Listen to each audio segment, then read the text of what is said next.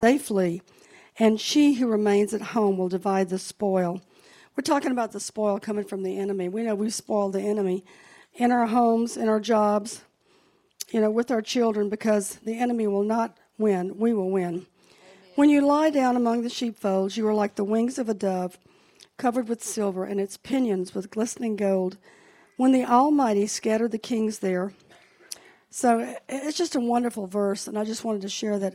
Psalm 68:11. You can look it up in different translations. I just enjoyed that so much. So thank you for that. Lord, I just thank you right now for your wonderful presence of the Holy Spirit. Your goodness is flowing among us. I just want you to just give a wave as if it's a little anointing on the person next to you. We just wave our hands over all of our ladies. And we wave our hands over each other. And we change the atmosphere in homes, in jobs. Oh, look, in the beauty shop, in the dancing, on the ice rink, in the gardening, at Sheets Gas. That's right. You never know who's going to come through the doors. I thank you, Father, because we know that your atmosphere is the greatest and the best atmosphere. And now we bless our dear, sweet, precious Jennifer. Let the anointing, amen. Come on, give her a hand.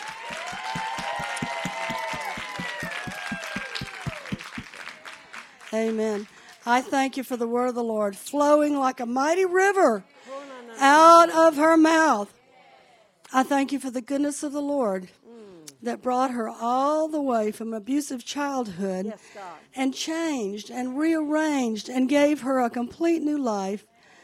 And she gives out and pours out because of the commission that you've given her. And we bless her with the love and the favor of the Lord. Amen. Amen. Amen. Now, we have three ladies over there. Wave your hands, ladies. Wave your hand. All right, at the table. The head table. So they are visitors invited by Cortina. And so the first shall be last, the last shall be first. So she's going to give them a word. I did. She did, but we want it on recording. Hallelujah. Holy Spirit, thank you for letting me remember. When I walked by the table, I felt the presence of God. I almost wanted to stop and look back, but I didn't. I kept going. And then when I went into the ladies' room, I heard that God has many surprises for you. I gave them the word, and through the Holy Spirit, I can remember. God has many surprises for you, as well as delay is not denial. There have been prayers that you have stood on, you have believed for years and years and years, and God says, be expectant. Hey, Micah, of those prayers. And you remember, lady, when a word is given openly, you can grab it too. So I thank God that many people in your families that you believe for salvation is coming in the name of Jesus Christ. And God loves, I'm hearing again, loves to surprise you. And he's going to surprise you. You carry his presence. You carry his power. You carry his prophetic giftings. You walk in the office of a prophetess many, many times. Your declarations that you give in your home to God alone, he said, be expectant. He's heard it. It's going to come to pass. Job 22:28. It is an honor to have you here today. It is an honor from the Lord, and I want all the women at River of Life to honor them as they are deserving of honor. Hallelujah. Amen. Stand to your feet. The anointing, the power, they are leaders. They are, and nobody's told me that, but they carry a mighty, mighty, mighty presence that caught my attention as I was just walking by. Even when you're walking in public places, the Lord says people's lives are being changed. You don't even have to open your mouth because you carry him. Amen. So God bless you. God bless you. While we're up, I want all the women to go to 5 women, and I want you to say, Merry Christmas, I love you. Come on. get out of your seats, or Merry Christmas, I love you. I love you, I love you.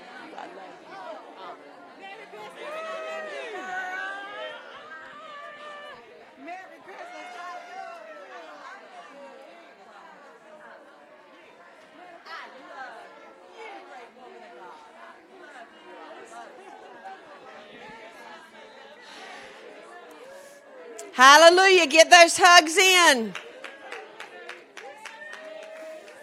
Get those hugs in. I don't want a woman unhugged in this place today. Come on now. If you see somebody standing there, grab her and hug her. You can do more than five. Nobody just standing around unhugged. That's right. Nobody standing around unhugged. Merry Christmas. I love you.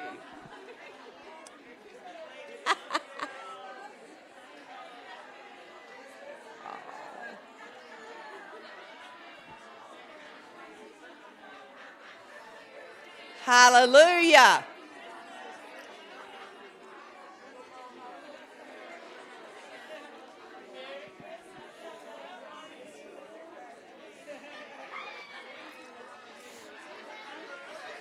All right, you have a minute to wrap it up and get back in your seats. Merry Christmas. I love you. Oh, bless this baby's heart. I love you, Angel. You look so pretty. Merry Christmas. I love you. There you go. Wrap it up. Come back to your seats.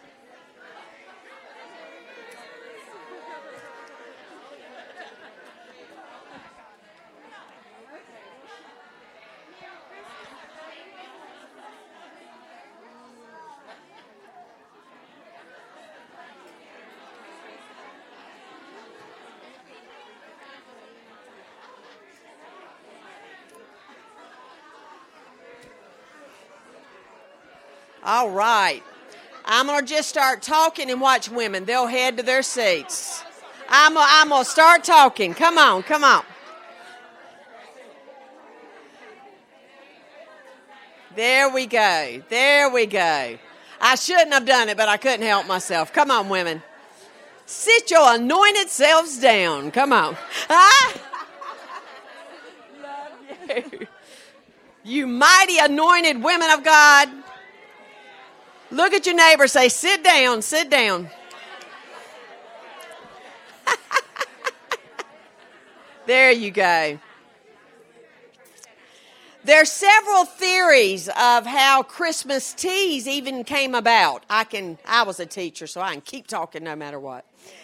And the origin of a Christmas tea. In America, we just think there's always been Christmas teas. There have not always been Christmas teas. They actually started in the United Kingdom, and it was said it was to combat the cold weather, and people would get together and have hot tea. They would put cinnamon and ginger and orange peels, and of course, sometimes it wasn't just cinnamon, ginger, and orange peels. They would put liquor. This is the unsaved. Can I get a witness? That's unsaved.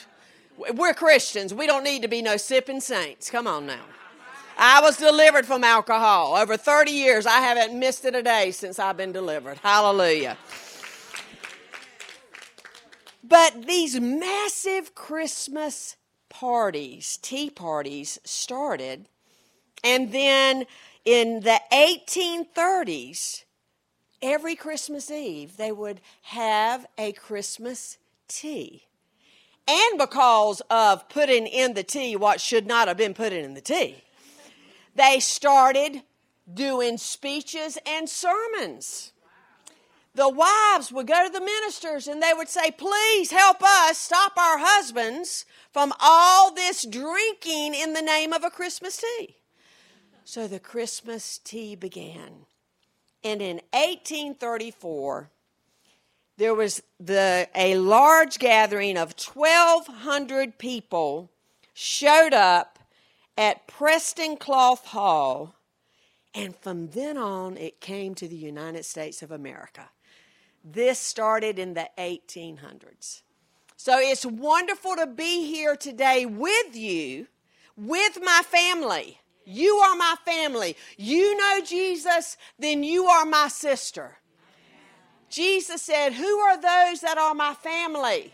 When they said, your mother and brothers are outside, you need to bring them in. And he stopped and he said, those that do the will of my Father are my family. He leveled the playing field right there. No favorites in the kingdom of God. You know Jesus, you are family. So today you're at a big gathering of family. And we are so excited that you're here. I say we like I belong to River of Life. But I always feel like I am coming home when I come to River of Life. Amen. Speak it, speak it. And I'm going to honor. I'm trained that way. So I'm going to honor our shepherdess, our visionary, our leader of River of Life, the strongest woman I know, Pastor Aina. We love you. And we thank God that the vision you and Pastor Dave brought to Raleigh is still in you. You're the leader. You are God's girl for this moment till eternity. Amen? So I thank God. I'm all about girl power, so I love me some women preachers. You know what I'm talking about. Especially highly anointed women preachers.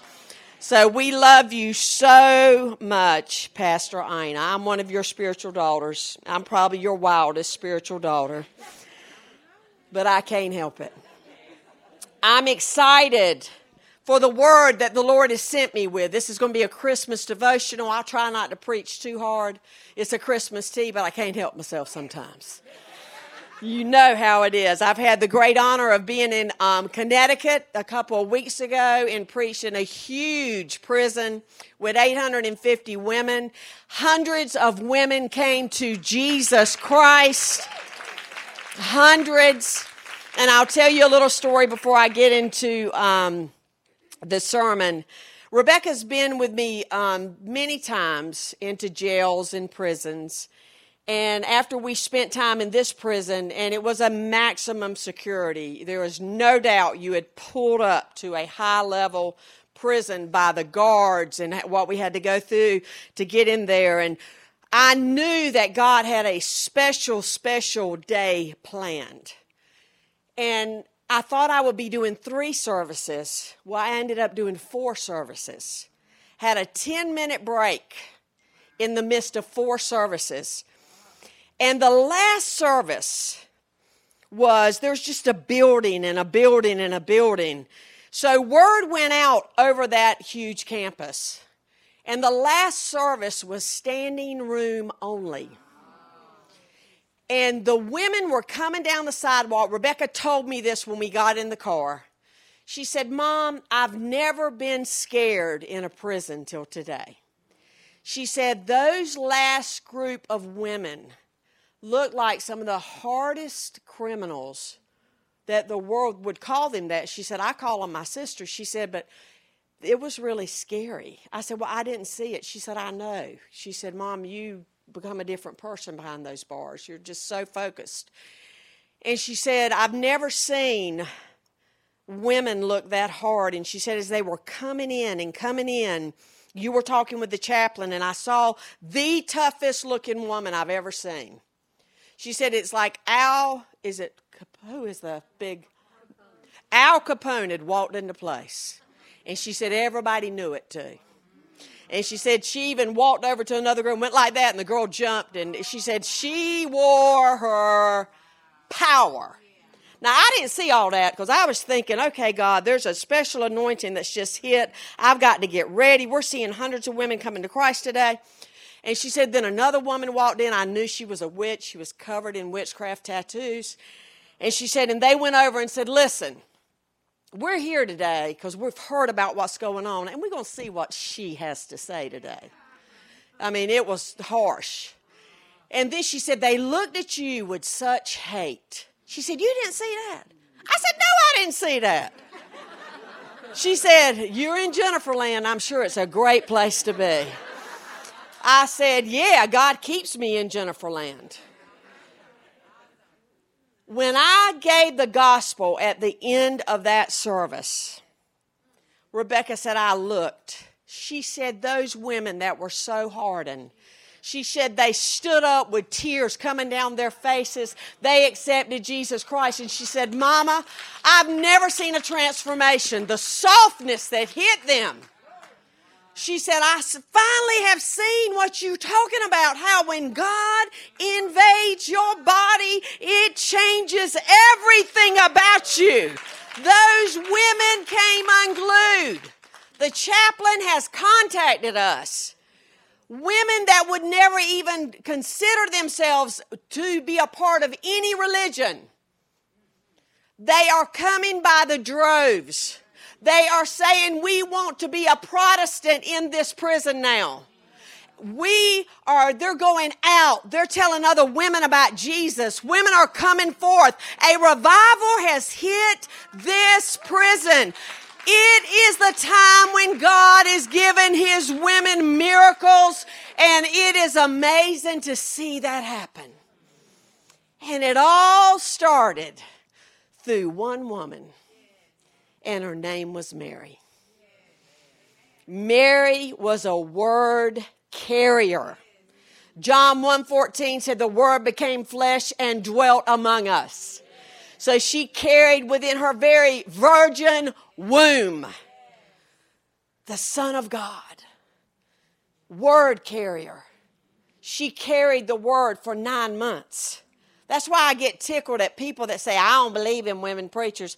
Well, you're a little bit too late, honey, because Mary carried that word 9 months. And I'm going to carry that word till my last breath, because we are word carriers. Look at your neighbor and say, "Be a word carrier." When the Holy Spirit titles a sermon, and the title of this Christmas message is, "You are a word carrier." See, those women at that prison had a touch of the Holy Ghost, gave their lives to Christ, and they had to go tell somebody. And when you know Jesus and he touches your life, you got to go tell somebody. You become a word carrier. And the definition of word is God's word. We as women need to be saturated with his word. And when you put this word in your spirit, I promise you it's going to come up out of your mouth. And you are going to be changed. A carrier, something we women were birthed to be, is a person that delivers something. We know how to carry children. We know how to carry good news. We know how to carry love to a hurting world. We know how to carry hope in the midst of hopelessness. We know how to carry a prophetic word when God tells us to give a prophetic word. We know how to carry love to those that aren't loved. We are carriers of God's word. I'm just going to be led of the Holy Ghost. I'm sure that's fine here at River of Life. When you come home, you can be free. The extra service to my day in that big prison. And this chaplain was spirit-filled. I'm up there preaching, and I look back, she's speaking in tongues. She had been praying 10 years for a revival to break out, and she actually retires in February. She said, "I can leave knowing that God has touched York Correctional." So she said, "Jennifer," she didn't tell me this when in the many emails that she sent back and forth to Rebecca, lining everything up. And she said, I've got another service planned." And she said, "Just come on." I said, "Okay." And I'm walking across this huge prison. And she said, "You are going to meet the bad girls at this prison." I said, "Well, praise the Lord." You know, I'm like, hallelujah to the Lamb. And she said, "These girls are in the hole." I don't know if y'all know what the hole is in prison, but they in the hole, and they in the hole for 3 months. And she said, "But here's why I'm taking you." She said, "History's been made at York Correctional." She said, "Usually women in the hole for 3 months, which means they're in isolation. You go downstairs to where they house these women." She said, these women are notorious. They have to be let out an hour a day of fighting, and there's a lot of guards that have to be there. She said, but these women, I felt led to give them your Bible study finally free and your book finally free. And she said, for the first time in the history of York Correctional, they are doing their own Bible study in the hole, and there's not been a fight since the Bible study has begun. She said, so I told them, pray that I can bring Jennifer to see you. Now, I was like, she told me that after. So I'm just going down. And the guards are like, okay, and that we go through some security to get down there. And so when I walk in the room, there are four women. And I just felt exploding with his love. I was a carrier of his love. And I just started talking and led them in a message that day that just flowed out of me. And these women were so desperate for God's love. They started sharing for the first time in their life. They too were followers of Jesus Christ. They started sharing their testimonies. And let me tell you one thing. If you had their testimonies, you would probably be in the hole too. When they started sharing with me the horrific things of seeing their father kill their brother, of seeing their baby children killed under a couch because the gang that came against the father's gang just went and shot everybody up. And one of them found her baby brother under a couch trying to hide. That can make you hard. Being raised in foster care, every one of them. Surviving on the streets. But when you are a carrier of God's love, and you just show up and say, God, do what you can do and change this situation as only you can change this situation. Those women, one was Muslim. She said, my whole family's Muslim. I know what I may go through, but I'm not going to not be with Jesus. He has changed my life. When you just show up with his word and you just do what he tells you to do, then God will do things you cannot imagine. And he'll start a revival. I believe he's starting revivals all over the place. It's not just the prisons. It's everywhere. He'll start a revival in our hearts that we will just go out and say, God, use me today. Use me in the grocery store. Use me in the bank. Use me for your glory. And most of the time, you don't have to open your mouth. Because when you are carrying his presence, everything's going to change around you when you understand who is on the inside. All of us today that serve Jesus Christ are a carrier of his word and his love and his mercy. And everybody needs mercy. Here's the truth. We all broke the law. Let's get a grip here. Every one of us has broken the law before. We just didn't get caught. Let's be real. You all broke the law. Don't even act like none of y'all Mother Teresa in the house today. Everybody in here's done something wrong. Most importantly, you broke God's law. So the only difference between them and us is they got caught and we didn't. But every woman behind bars I meet, the thousands I have met, say the best thing that ever happened was they got locked up so they could hear the voice of God and give their lives to Jesus Christ. Let us stand to our feet to honor the Word of God. I love reading the Word of God, and I believe that women love hearing the Word of God. I'm going to be reading from Luke 1, verse 26, and I'll just stop when he tells me, okay? This is a Christmas message. Now in the 6th month, the angel Gabriel was sent by God to a city of Galilee named Nazareth, to a virgin betrothed to a man whose name was Joseph, of the house of David. The virgin's name was Mary.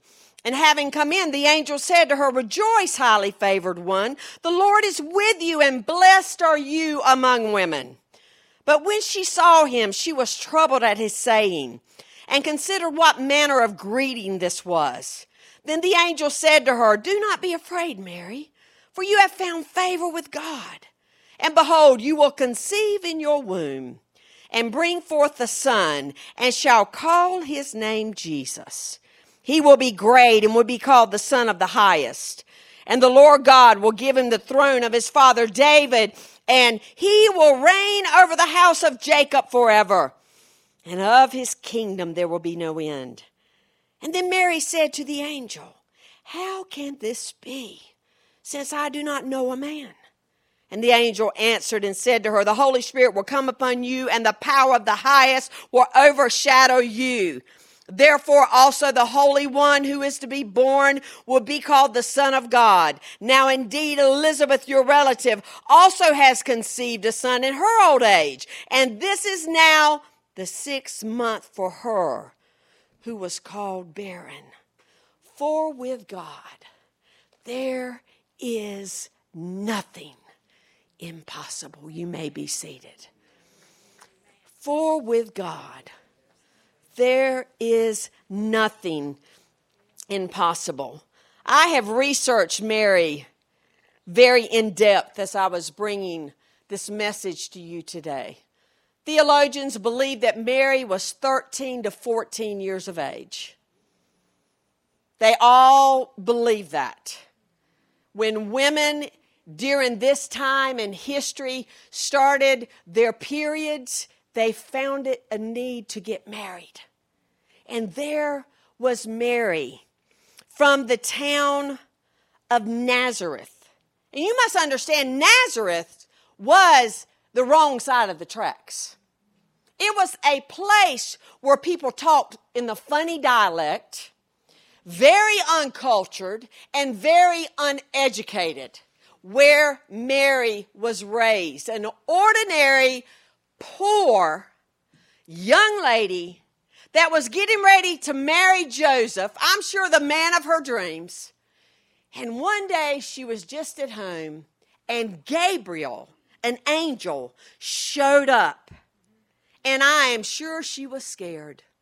But I think about that. She was probably thinking about her wedding, getting married, starting her life, but the supernatural invaded her life at that moment.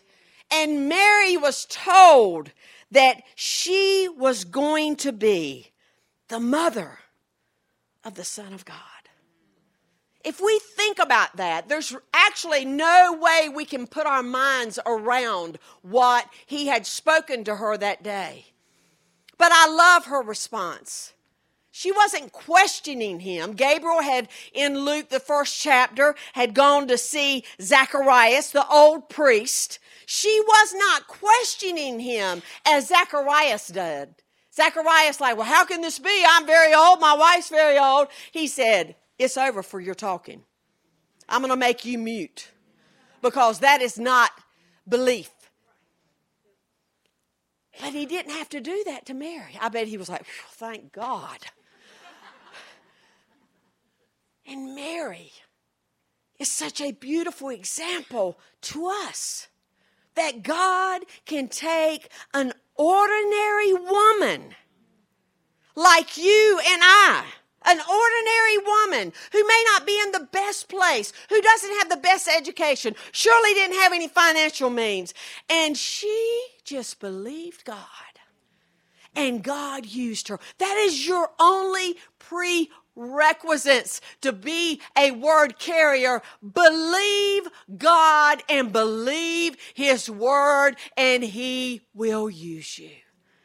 I love looking back as I was thinking last night about just ordinary women like us. Look across the table and say, you're an ordinary woman. We all ordinary. I don't care if First Lady Biden walks in here, she's ordinary too. We all ordinary when you compare ourselves, and I would honor her. She would deserve great honor. But when you compare yourself to the great I am, we all very ordinary. I thought about Rahab, a harlot. There she was, saved the spies. and literally helped the people of God take down Jericho. Rahab, an ordinary woman that just believed the word. Then we have Hannah, a depressed homemaker. She was depressed. That sister was depressed. Penaniah was getting on her nerves. A depressed homemaker dared to believe God and had Samuel the prophet. Yes. That's right. Think about that. Can you imagine somebody talking about my grandmother's so godly? And there's King David. He said, she's godly now, but the sister was a woman of the night at one time. Might be where them little lust issues came in for Brother David. Who knows how that came through. But think about it. She was a righteous woman, Rahab, a harlot, and married one of the most godly men in all of Israel named Salmon. Now think about that. She just believed God, that he was the maker of heaven and earth. And Esther, a peasant orphan girl who was considered a slave to that big empire, that one day that sister would put royal robes on and walk through as the queen. See, when you understand who you are, you're going to have a different walk. Come on now. When you understand who your daddy is, you're not going to put your head down. You're going to put your head up, and you're going to put your shoulders back. I call it heavenly swagger. Y'all know that sermon. But when you realize who you are, according to the Word of God, in Revelation, you are a priest. You are royalty. Your daddy is the king of the universe. You know who you are when you understand. And then we think of Mary, a peasant teenage poor girl that became the mother of the Son of God. The only human on this planet that was there at his birth and his death. There wasn't anyone else. Mary. A beautiful example of what God wants to do in us. There's 4 spiritual principles that I feel very led of the Holy Spirit to share with you at this Christmas tea today. The first principle is, and I've already said it a little bit, is God calls ordinary women to be carriers of his word. You may carry it through art. You may carry it through song. You may carry it through your job in different ways. You may carry it through being a prophet. You may carry it through being a mother and raising up the most godly children. You are carriers of God's word when you know Jesus Christ. And I believe that he is going to be using his women as never before in the season that we're getting ready to enter. He's going to take his girls and he's going to push us to the forefront. Yes, I honor men. Yes, I thank God for my husband.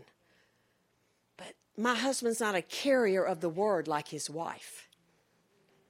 Therefore, he's always pushing me up there. And Big Daddy sends his greetings. I call my husband Big Daddy. And he sends his greetings and his hello and always sends me out with his hands being laid on me to deliver what God is going to call me to deliver. Ordinary women. Through one encounter with God Almighty, you change from ordinary to extraordinary. You stop thinking in the natural and you start thinking in the supernatural. You stop looking at your situation through natural eyes. You ask God to give you eyes to look at that situation, to see what needs to be changed in your life. And in your family's life. I believe without a doubt that mothers here today that are believing for their children to come into the kingdom, who is that? Put your hand up as a point of contact. I believe in the name of Jesus Christ that you're going to see that happen as you understand that your words carry power in the name of Jesus Christ, and you're going to see your children come into the kingdom, serve God, walk in their destiny, and you have Psalm 112 verse 2 on that. that says your seed shall be great and mighty on this earth. They are neither great nor mighty if they don't know Jesus Christ. Your seed. I remember when mine were running from God, and I walked a many of floors, decreeing and declaring they would step in their destiny. I say to you, under the anointing of the living God, don't stop walking your floors. Don't stop decreeing and declaring. And when they come into your house, do not lecture them. Love them back into the kingdom. Fix them their favorite food. Make sure they know they're loved. Show them how much mama loves them. And that anointing that is on you will draw them to the king that you serve and the savior that you serve, because they're coming into your house. You want them in your house. You want them under that anointing. You want to touch them and lay hands on them. You want them to eat your food that you prayed over. You want them to lie in that bed that you've anointed with oil. When my son was running, I had three Bibles under his bed. I thought, you may act like you're not standing on the word, but you're going to be laying on it tonight, whether you know it or not, son. Because he would say, have you been anointing my pillow again? I thought, what in the world can I do, God? When he was gone, I would play healing scriptures nonstop. And the Holy Ghost said, open a Bible and put it under that mattress. And he's walking with God. His wife is walking with God. And of course, my baby girl, Rebecca, who used to be up in them clubs, I said, you better reel it on down and dance up into church, honey. She said, what are you talking about? I said, God told me where you were. Cages are made for animals, not women of God. She said, oh, my Lord, have mercy. There was a club in Wilmington. They had a cage, and different girls would get up there and dance. She had her clothes on, to God be the glory. Or I'd be busting up in the club. You know what I'm talking about. But God, I tell you. And you don't lecture them. You love on them. I want to get that home. Religion doesn't draw anybody, but love changes everything.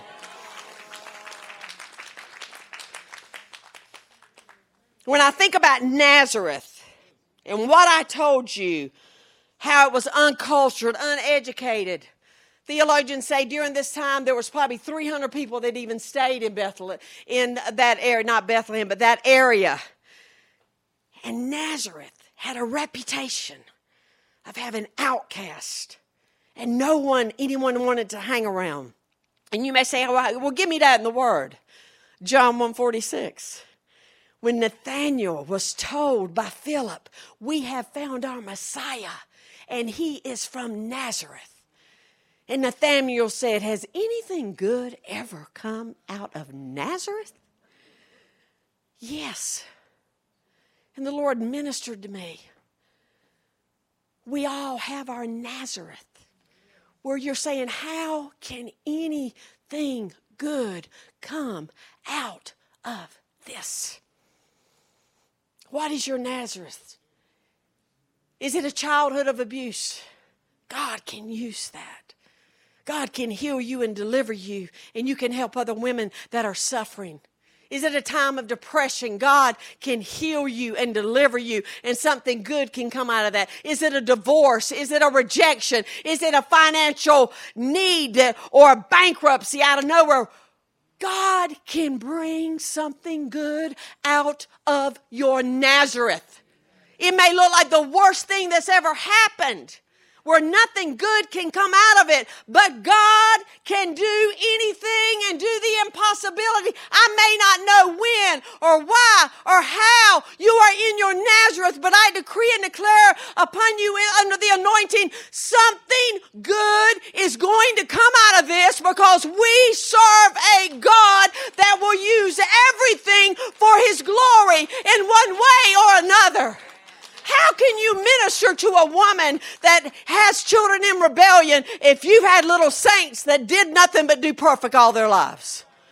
How can you lay hands on the sick if you have not encountered true sickness that should have been your death warrant? How can you minister to a hurting woman that's lived a childhood of abuse if you have never suffered? Is your Nazareth somebody you love dearly dying? River of Life, you have lost the best senior pastor until now. that you could ever have. You mark that down, God will bring something powerful out of it. You mark it down. People would be coming to this door because Pastor Dave decreed and declared the end time revivals that's going to happen, and River of Life is going to be a part of it. God will do amazing things. I'll share something very personal. Recently, I was diagnosed with lymphedema in all four limbs. And I was like, how has this happened? I went to the place. This is no lie. My therapist, I think, was a witch. And I was like, oh my goodness. I know this is an attack because of what I have done in those prisons. And I was in pain and I had so much swelling going on and I didn't know what was happening. And I said, God, what is going to come out of this? I want you to know that therapist adores me now. She's read my book. The entire office has my book. They are all reading things about Jesus, and God has used that for His glory. And hallelujah, I am doing fabulous, no compression. I am telling you that God can use it. Can He not, my sister? He can use it. How can God use breast cancer twice? Had breast cancer twice. I stand before you whole and healed in the name of Jesus Christ. He can use it. I remember being in those cancer hospitals praying for people that were sick, knowing that the enemy had attacked me. God will use your Nazareth for His glory. Does that mean you bow to it? No, I didn't bow to none of it. But I said, what do you want to do with this? Why am I in this? What glory can you get out of it? Look at your neighbor, say, your Nazareth can be a blessing.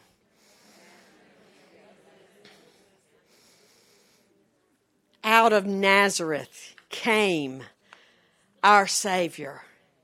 When we look at Mary, as she was just at home that day and Gabriel shows up. And these aren't no little naked Victorian angels. I've told you that many times. That ain't no angel. That's a lie. You ain't hanging no angel on a Christmas tree. Angels are huge. When angels showed up, they could take one sword and wipe out 185,000 people with one swoosh. Angels are huge. That's why every time they showed up, the first thing they had to say is, fear not. If you had a little naked baby Victorian angels fluttering in there, you'd be like, excuse me, what are you doing? But He showed up. The same Gabriel that showed up to Daniel and talked about the end time events. The same Gabriel that showed up to Zacharias and had to make him mute. The same Gabriel that stands in the presence of God Almighty showed up to Mary. And I think about what he said to her, fear not. Sometimes we allow fear to stop us. Done it? Fear. I didn't want to go in prisons. That was not even on my radar. I was scared to go in those prisons. I didn't want to be locked up. I was locked up as a child, those of you that's read my book. I used to get locked up. So I didn't want to be locked up, especially with people I didn't know. Now, lock me up because I love to go in there and minister the gospel. We're going to prisons all over America now. So, fear. God tells you to do something, immediately the enemy comes to stop you. And he stops you with fear.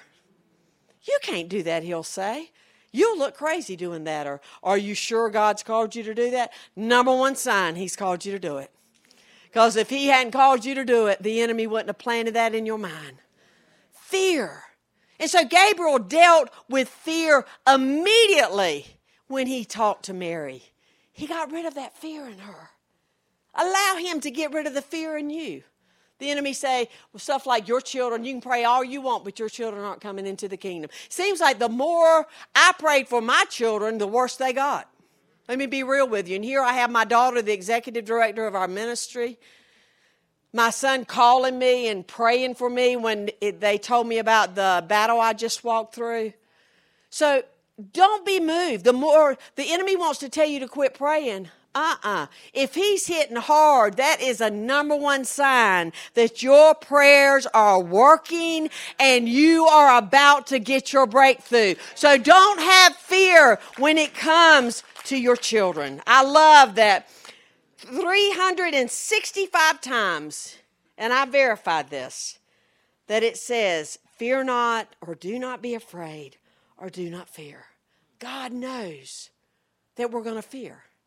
God knows that's the enemy's number one hit against us is fear. So I remember clinging to Psalm 34:4 that said, God has delivered me of all my fears. And I said that years before that deliverance actually happened. God is calling you out of your comfort zones. You're probably thinking, oh no. Praise God. We did not get saved and healed and delivered to be comfortable. He's going to call you out of your comfort zones. He's going to have you do things that you never thought you would do as a woman of God, because he is equipping the great army of women. He is equipping us. He is stirring up those gifts within us, and he is making sure that we are the courageous warriors that he has called us to be. And Romans 2:11 said he is not a respecter of persons. You were born on this planet. You are born with a call. You are born with a need that this hurting world needs, and you may have to step out of your comfort zone. Look at your neighbor and say, it's time to step out. It's time to step out. I'm sure Pastor Aina, as the new leader of this church, I'm sure that's not real comfortable for her. But his anointing is all over her for this moment. She's one flesh with Pastor Dave. She had the vision just like he had the vision. I'm sure she's not comfortable doing that, but yet she's doing it, and she's doing it with the strongest anointing I've ever felt on her life. God is going to use you in mighty ways as he takes you out of your comfort zone. Luke 1:38, Mary's response needs to be our response, where she said, let it be unto me according to your word. Let it be unto me according to your word. Sometimes there's over 6,000 promises in the word of God. Sometimes those promises bring such joy, but sometimes those promises, stepping out at the level, can bring some pain, can bring some tears, can bring some hurt. But when you do it, I promise you that you won't cry to the end of your days, that God will take every tear that you cry, according to Psalm 56:8, and put it in his bottle. There is a great need for you. A great need for you to step out. A great need for women to become radical and walk through their neighborhoods praying. You don't have to pray loud. You think that chaplain walked over York Correctional and prayed loud? No, I know what she did. She walked and she prayed quietly as she believed for those women to have a revival to hit. She walked for 10 years believing for a great move of God. And she said for the women in that prison to experience deliverance. See, this is what people need. They don't need another sweet little message. They need deliverance from the demonic that is operating over their lives and the generational curses that are coming in to steal them. You have been given authority of Luke 10:19 that says distinctly, you can walk your neighborhood. You live in that neighborhood, you can walk. You live in this city, you can pray when you drive. You work in that surgical center, you can pray over your patients without opening your very mouth. And change your area for the glory of God. When you ride by churches, pray for the pastors. Pray for revivals to break out. Let the churches come together and celebrate each other that a great move of God is happening. If everybody got saved in the capital city of Raleigh, there wouldn't be enough churches to put them in. Don't worry about what other churches are doing. Celebrate them and ask God for the fire to hit your church the way it's hitting other churches. Step out of your comfort zone. Decree and declare the word of God over your life. Get up every morning and decree his word. I'm a fanatic about it. If my husband comes into the room and I am saying my declarations, he comes in and he goes right back out because he knows I'm not stopping saying God's word before anything. The word of God causes angels to happen. Psalm 103 verse 20 says, when you say the word of God, angels heed to the word of God. Decree and declare.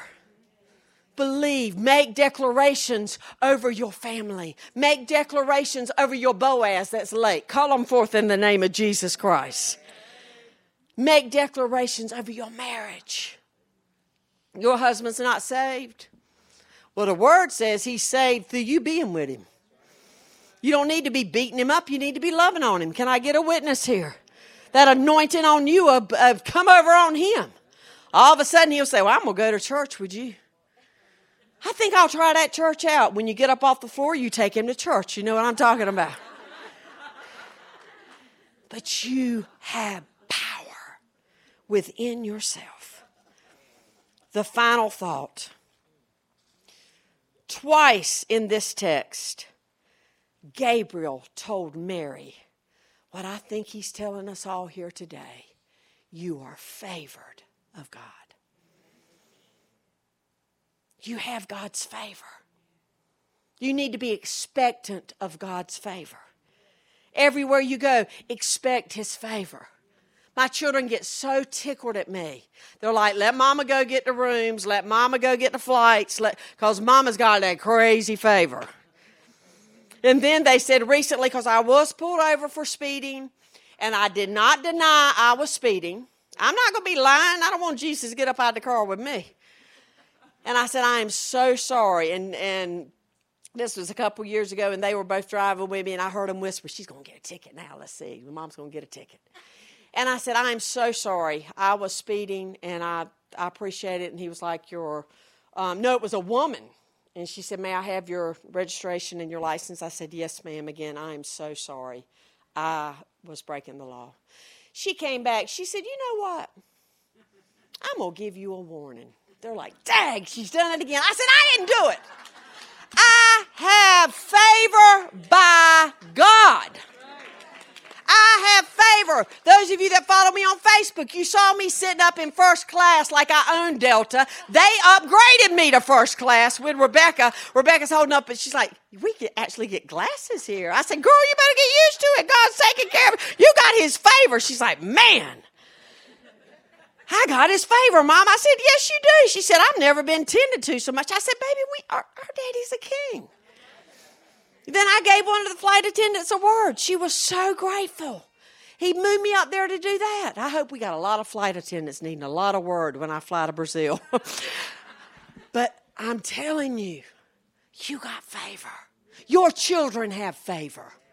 Your husband has favor. Your grandchildren have favor.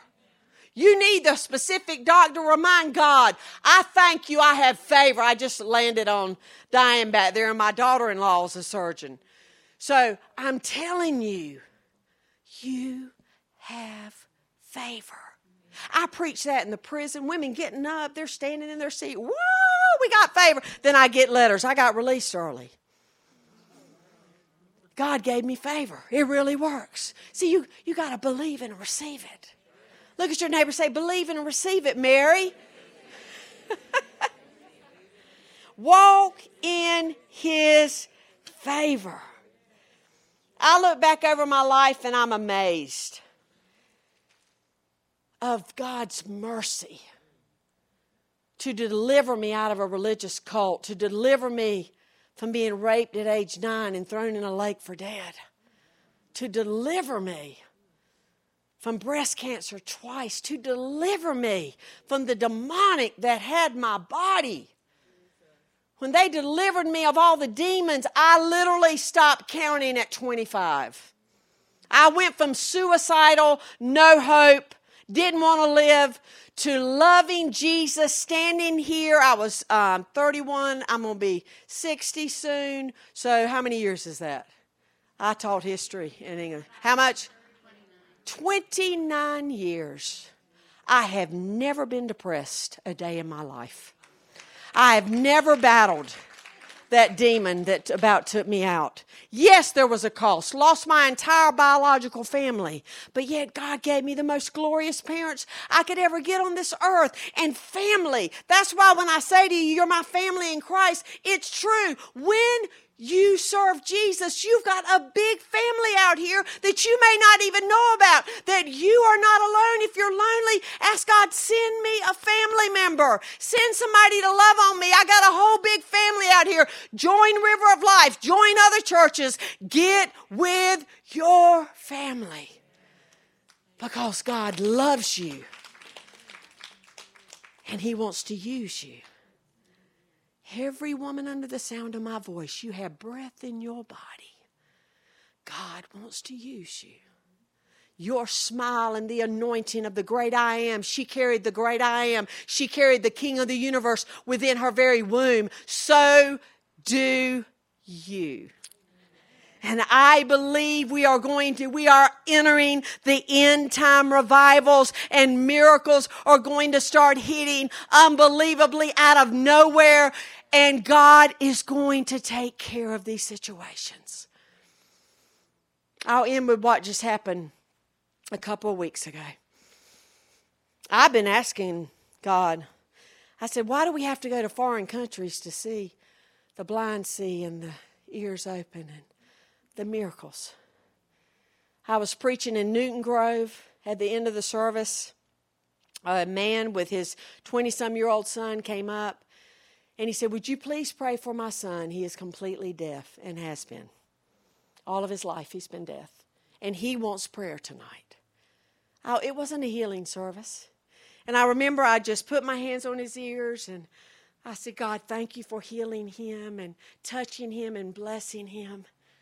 And I'm like, Lord, I'm going to pray in faith.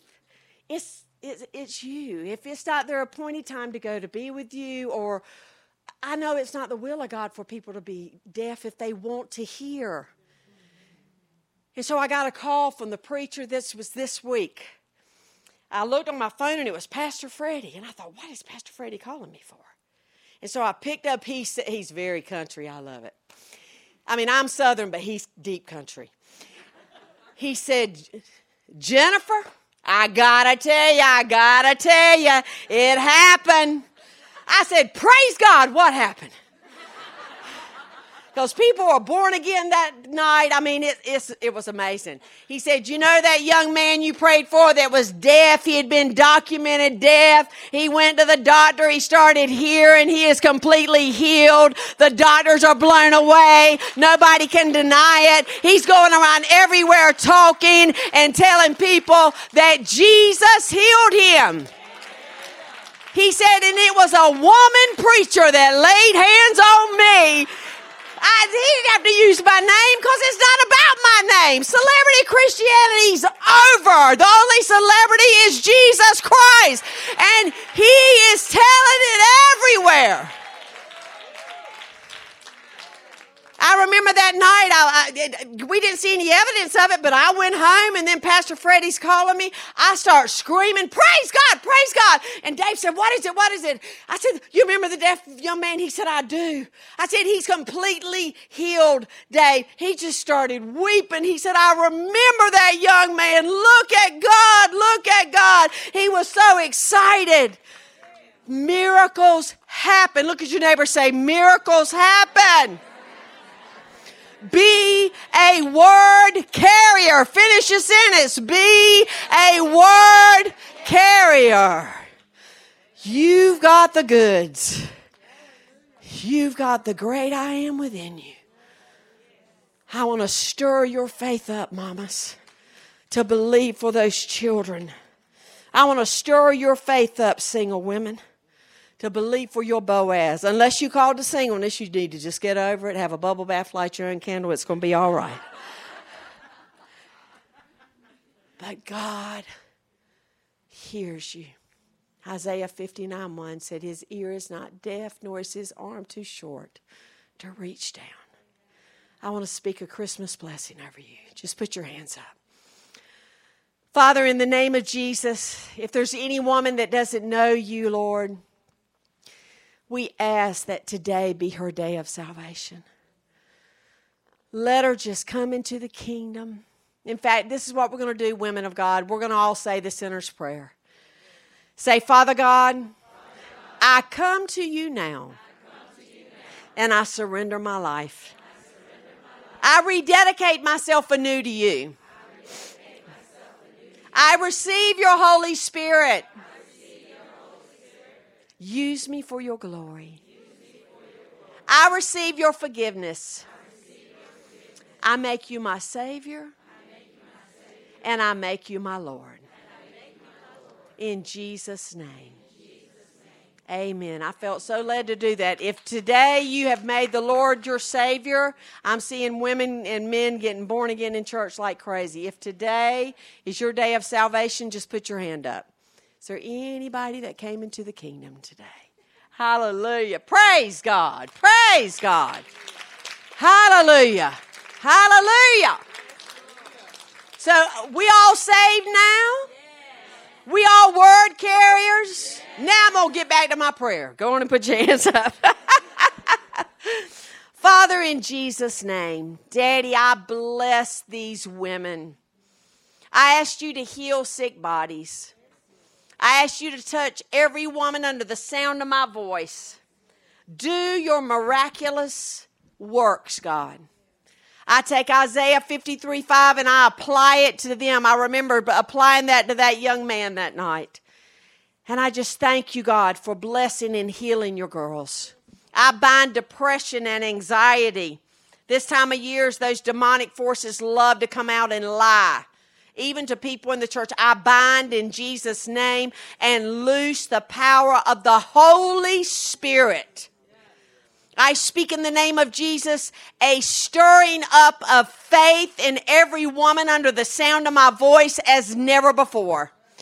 That they would see themselves as your beautiful daughters. They would see themselves operating in power and joy and peace, knowing just like you gave a miracle to Mary, you will give a miracle to them. I speak blessings over their family. I bind the enemy from stealing children of women and men of God. And loose the angels. Hebrews 1:14 says we can loose angels to go out and bring those children home in the name of Jesus Christ. All generational curses broken. The Lord rebuke you, Satan. You shall not keep messing with the people of God and the women of God. I speak wholeness. I speak health. I speak prosperity. I thank you, God, that we as women of God know it's not about the presents. It is about your presence is the reason we have Christmas and we celebrate you, Lord Jesus. We honor you that you didn't stay in that manger in Bethlehem, but you grew up. You walked this earth. Everywhere you went was signs and wonders, miracles, salvations. Everywhere you went, Lord. And you hung on that cross for us. You paid the price for us to walk in liberty and to walk in freedom in the mighty name of Jesus. I hook my faith up with every woman here today that what they have need of, even what they want for their families, Lord, you are so clear in your word that you meet the wants. We love you, Lord, and we praise you. And whatever that alarm's going off for, we give it to you, God. You can surely handle it. In the name of Jesus Christ. And everybody said, amen. Stand and give him praise. Come on now. Give him praise. Glory, glory. Word carriers. Word carriers. Word carriers. Amen. Well, we have a small gift for you. Of course, you're going to speak tomorrow. I just encourage you to come She's got the word in her mouth, doesn't she? She's got the word in her life. Hallelujah. So all I could find was a birthday bag. So anyway, congratulations. Mine stage. All right, so here's a little prophetic act for you because you are of royalty. So when you cover yourself up with your little doggy, you know, you've got the well, anyway, it's a child alert thing coming off. Is it an Amber just alert? Help pull that out. Okay. Pull that out. Well, Father, thank you. Yeah, we just Father, thank you that those things. We're going to come and agree with you, Pastor. Mark 4:22 and 23. Those things that are hidden shall come into His glorious light. And we cancel out the attack and the schemes of the enemy. If it's a man or a woman and their child is missing, I thank you, Father, that they shall be found. Yes, and also that repentance and salvation should come to that family unit in every way. Amen. Amen. Amen. Amen. Now, before we leave, I want you to, especially the ones across the table, if you're scattered, you find a partner, and we're going to speak favor. You speak favor, and then in turn, you speak the favor over that person. Thank you again so much for coming. Thank you for that wonderful word. I want to tell you, you need to use this. The Lord spoke to me. Start using this when you go to the prisons. This was from a judge in New Orleans years ago, and the chaplain was there pleading